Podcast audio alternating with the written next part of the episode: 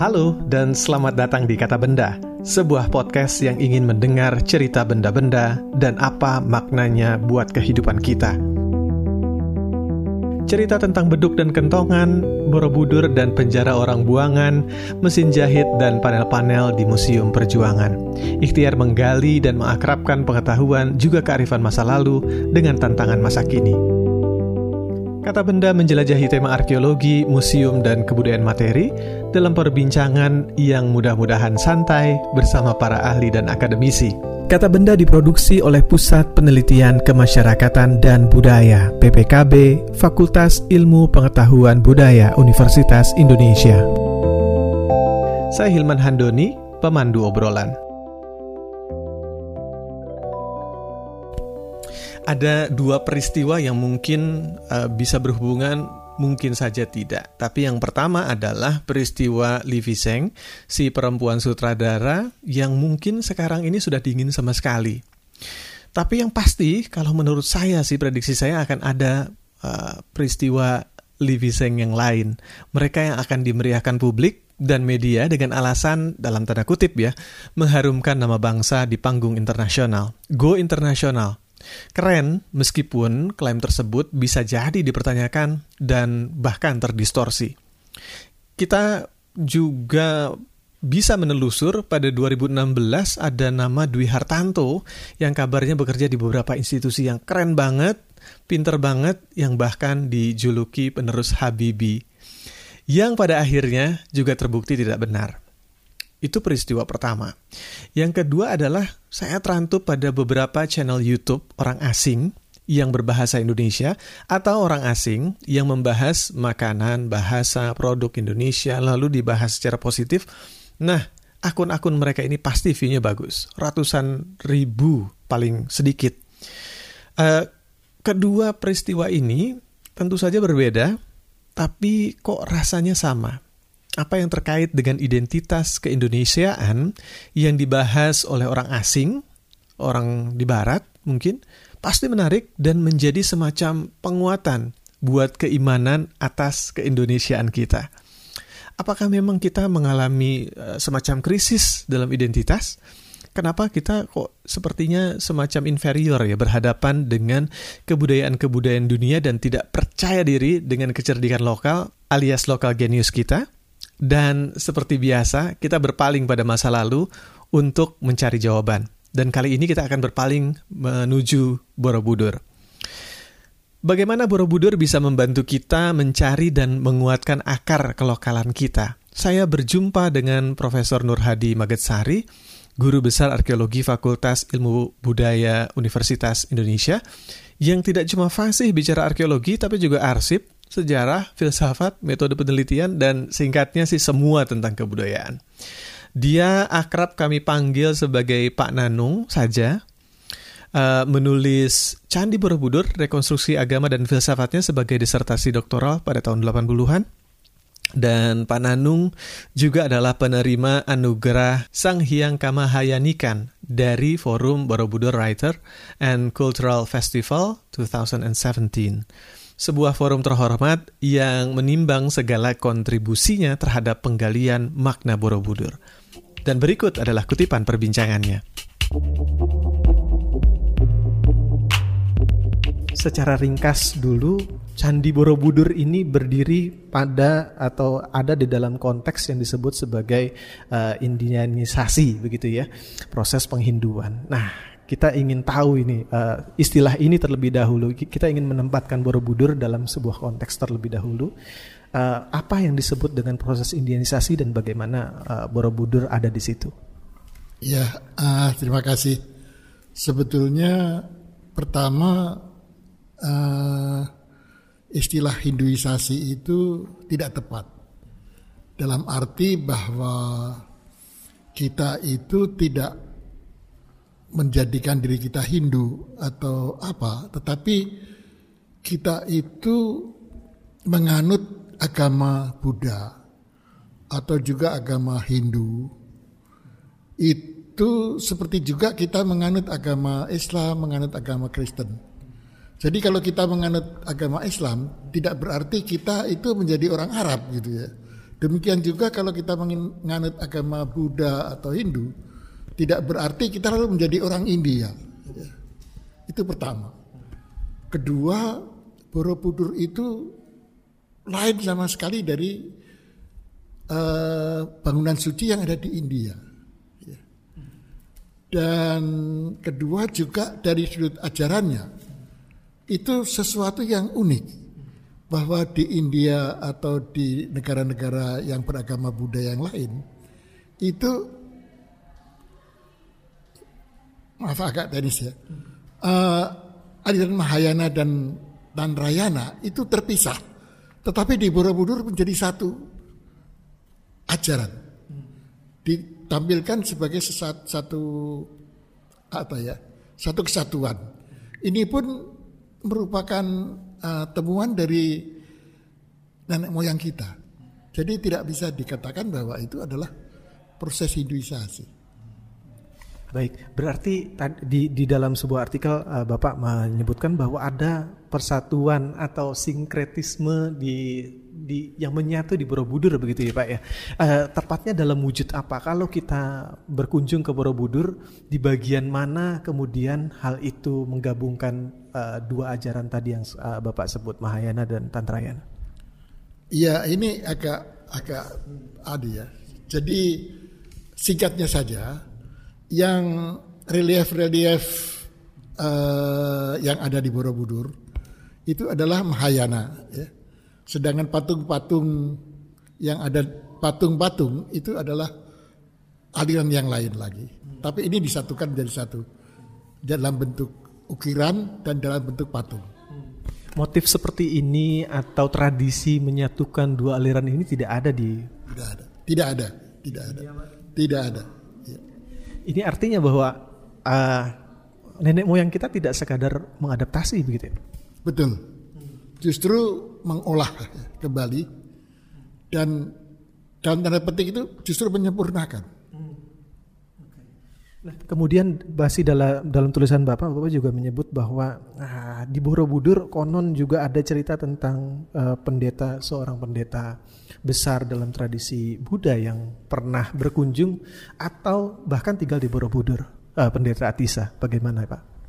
Iya, ini apa itu ya? Uh, kita hanya meng, me, apa itu mempunyai ajaran Borobudur, ajaran agama Buddha itu di Borobudur. Dan Atisha itu memang mencari apa itu uh, guru yang bisa mengajarkan agama Buddha yang dalam tanda petik itu asli. Asli, original. Original, ya, murni gitu. Sebelum ada campuran-campuran yang lain gitu ya. Dan ini dibawa oleh Atisha apa? kemari belajar kemari selama 12 tahun dan kemudian ia kembali ke apa universitas tertua di India itu uh, Nalanda tapi kemudian ia diundang oleh Raja Tibet juga untuk mengajarkan uh,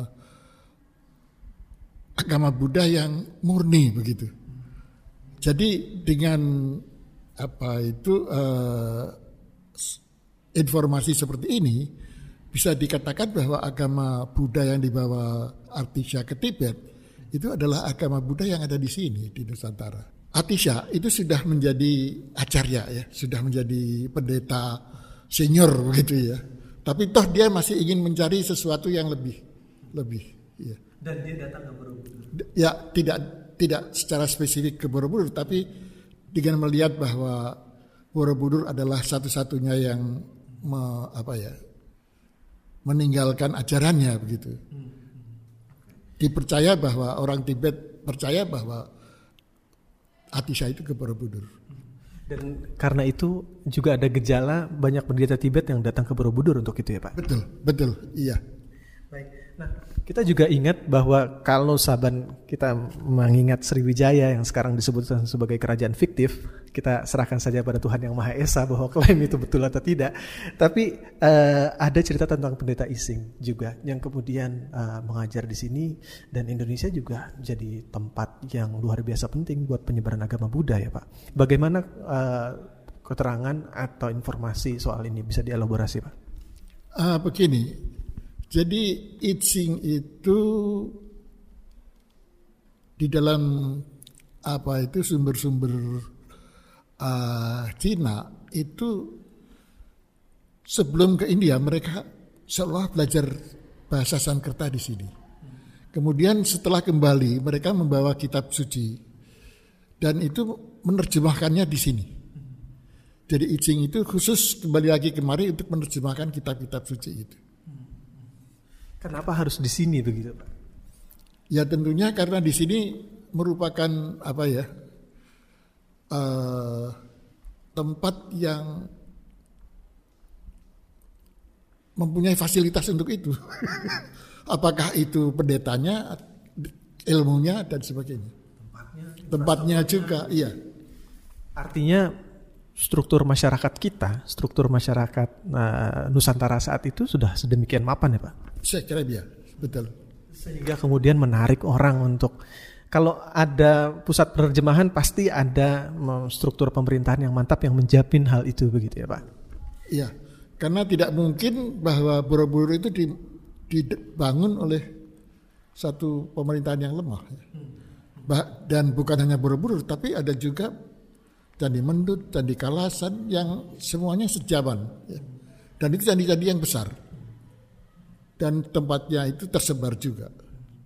Jadi saya kira cukup cukup ya mempunyai manpower dan dana yang luar biasa besar. Kalau saya tertarik dengan relief yang berjumlah ada dua ribuan kalau nggak salah yang ada di situ. Relief itu kan semacam buku terbuka yang bisa diakses oleh siapa pun begitu ya Pak ya. Cerita-cerita dari India itu kemudian diadaptasi oleh moyang. Saya nggak tahu bagaimana. Saya sekarang masih punya kesulitan bagaimana mengekstrak tulisan panjang menjadi ringkas, apalagi dalam sebuah uh, relief, panel relief begitu ya. Itu juga proses yang harus dilihat ya Pak. Iya, saya kira ada seorang guru besar uh, eh, ITB itu yang menulis meneliti membaca gambar. Jadi bagaimana tulisan dijadikan gambar agar bisa dibaca kembali. Jadi seolah seperti itu. nenek moyang kita percayalah bahwa punya keterampilan kayak begitu. Saya kira iya. Karena apa itu kalau melihat orang-orang yang digambarkan di sana itu orang-orang kita, bukan orang, orang lain, bukan orang India atau orang lain. Iya. Jadi begitu ya, tanpa berusaha untuk mengglorifikasi atau membuat nasionalisme berlebihan tidak ya saya kira Pak. Tidak usah, hanya melihat kalau mau melihat apa ya, tanpa embel-embel gitu ya tanpa latar belakang Hinduisasi dan sebagainya akan terlihat dengan sendirinya. Kalau itu tradisi Buddha, bagaimana dengan tradisi Hindu? Uh, Pak Nanung juga menyebutkan bahwa ada struktur masyarakat kita yang khas, yang berbeda dengan tradisi Hindu di India. Ya, seperti misalnya uh, kita lihat Candi Prambanan misalnya yang Hindu, ya, bersebelahan dengan Candi Sewu. Ya. Jadi pertentangan antara Hindu Buddha, kasta dan sebagainya itu tidak terlalu keras di sini. Seperti juga di Bali ada kasta tapi tidak tidak ada tidak sekeras di India. Ya, karena agama saja bahwa kita menerima agamanya ya sudah. Gitu. Ada juga cerita tentang Yupa di Kalimantan dan uh, prasasti Tugu di Jawa Barat yang menggunakan salah satu sumber paling awal ya Pak ya. Uh, itu juga menceritakan sesuatu tentang nenek moyang kita. Apa yang mungkin menarik Pak dalam konteks itu sebagai bukti uh, kecerdikan lokal kita. Iya. Sebenarnya misalnya yupa ya. Yupa itu adalah satu alat apa ya? Bukan satu alat tapi satu monumen untuk melakukan upacara. Dan upacara ini adalah upacara penobatan raja dan penobatan raja ini memerlukan uh, harus di, di apa ya dilegitimisir begitu oleh pendeta. Nah, apa yang ada di dalam Yupa itu ada dalam Rigveda yang kuno. Jadi dengan lain perkataan dengan singkat bahwa raja kita itu memanggil pendeta dari India untuk melakukan upacara penobatan raja. Jadi yang yang tadinya namanya Kundunga menjadi Warman begitu seperti India. Dan itu juga khas ya. Bagaimana bagaimana kemudian uh, strukturnya kan seharusnya Brahma dulu ya Pak ya, baru uh, kesatria. Kalau ini di masyarakat kita tidak demikian. Tidak demikian. Dan ini upacara yang sebelum ada sistem kasta. Hmm. Artinya purba purba sekali ya. Iya, tua sekali. Iya. Baik. Dan uh, kemudian bahwa ini adalah beberapa bukti dari periode Hindu, dari periode uh, Buddha yang kita sebut secara gebiah uyah sebagai proses indianisasi itu ternyata tidak benar. Dan uh, apakah uh, implikasinya dari dari penyebutan Hinduisasi ini apa sih Pak? Sehingga kemudian perlu kita revisi, perlu kita kritisi dan kelak juga perlu kita revisi. Ya masalahnya ya mohon maaf bahwa kalau yang mengatakan itu bule lebih dipercaya. Dari... ini juga penyakit kita sekarang, Pak. Jadi dalam hal ini kita belum merdeka sepenuhnya. Karena sekarang ini ada satu aliran filsafat yang namanya postkolonial. Artinya kita itu harus menulis apa itu sejarah atau apa pun dengan pandangan kita sendiri kalau kita melihat tulisan-tulisan lalu, kalau ada satu persamaan misalnya antara objek yang ditemukan di sini dengan di Kamboja atau di India, selalu dikatakan bahwa oh ini pengaruh Kamboja, oh ini pengaruh. Nah, itu cara berpikir, berpikir itu yang bahwa persamaan itu tidak selalu menunjukkan bahwa kita yang menerima. Cenderung simplistik tapi menyesatkan begitu ya Iya gitu. Jadi dari cerita ini yang kita mau angkat sebenarnya adalah yang menghadapi gejala masa kini yang kita mudah gumun ya, apa ya, takjub dengan segala macam yang berbau uh, asing, bule atau kulit putih, kolonial dan seterusnya. Ya percayalah bahwa uh, di masa lalu dengan melihat ke Borobudur dan uh, peninggalan-peninggalan sejamannya kita nggak sebegitunya ya Pak. Ada pesan-pesan terakhir Pak buat uh, teman-teman yang mendengarkan dan juga yang uh, merasa inferior bahwa kebudayaan kita atau manusia kita kok jadinya uh, mudah sekali kagum dengan apa yang terjadi di luar atau yang dilegitimasi dari luar bagaimana?